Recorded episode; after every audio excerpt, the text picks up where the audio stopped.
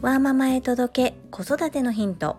このチャンネルではサラリーマン兼業個人事業主であるパラレルワーカーの私が家事育児仕事を通じての気づき工夫体験談をお届けしています。さて皆様いかがお過ごしでしょうか？我が家の漏水工事昨日で2日目でした。なんとうまくスケジュールが進み今日で完了する予定となっております。そして今日は私がとっても楽しみにしていた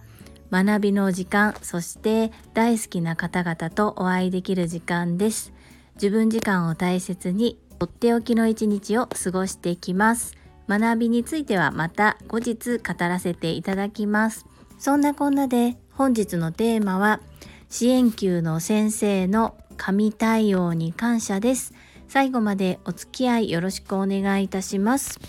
我が家の可愛い小学校3年生の次男は発達障害グレーゾーンです。昨日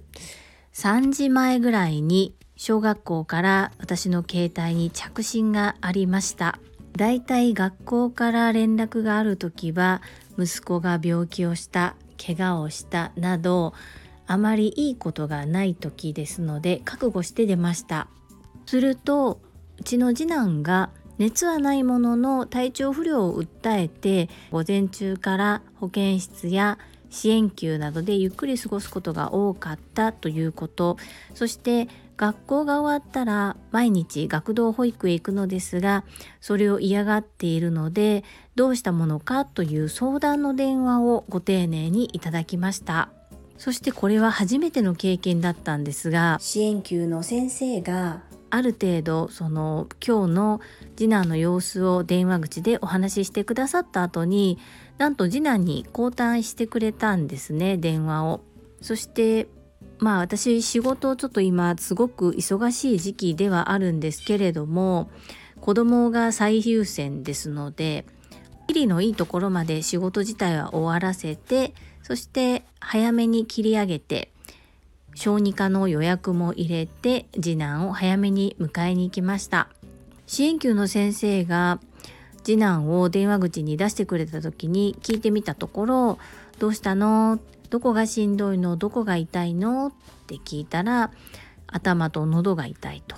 いうふうに言ってくれてそれで「お家に早く帰りたい」って言ってました。そこでその電話を切ってすぐに私が駆けつけたとしても学校の授業はもう終わっていていずれにしても学童保育で待ってもらわないといけませんでしたので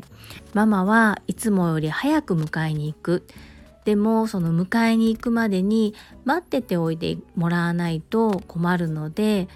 同保育で待ってておいでくれないかな。早く迎えに行くからお願いというふうに頼んでみると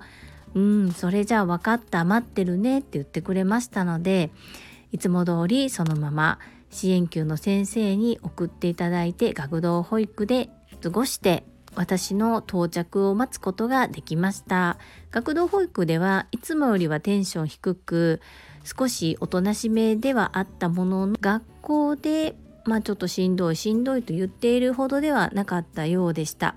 幸い小児科の診断結果もそんな重たいものではありませんでしたので早めにお薬をいただいてそして昨日は早めに寝かせて少し元気になったかなというふうに思いますけれども気温の変化も激しいですし学年も新たに変わって2ヶ月ほど。そして最大の次男にとっての環境の変化はお兄ちゃんが小学校からいなくなったこと。そして一人で家から学校に行くようになったということです。いろいろと環境が変わりきっと次男は一生懸命彼なりに頑張ってきたことが少し疲れとして出たのかなというふうに見ています。できるだけ夜少しでも早く休むことができるようにしていきたいなというふうに思います。どうしてもお兄ちゃんがいるとお兄ちゃんのスケジュールに合わしがちになってしまうので無理をさせているところがあるなというふうに思います。今回改めて支援の先生の対応を私はとても感謝しています。こういった形で対応していただけたのも普段から支援の先生と深くやり取りをさせていただいているからかなというふうに思います。今お世話になっている漏水工事も支援の先生も本当にこれは人だなというふうに思います素敵な方々のおかげで気持ちよく時間を過ごすことができて本当に感謝ですこのご恩を忘れず私も恩送りという形で困った方がいる時にはぜひ積極的に手助けをさせていただきたい。そんな風に改めて思わせていただいた出来事でした。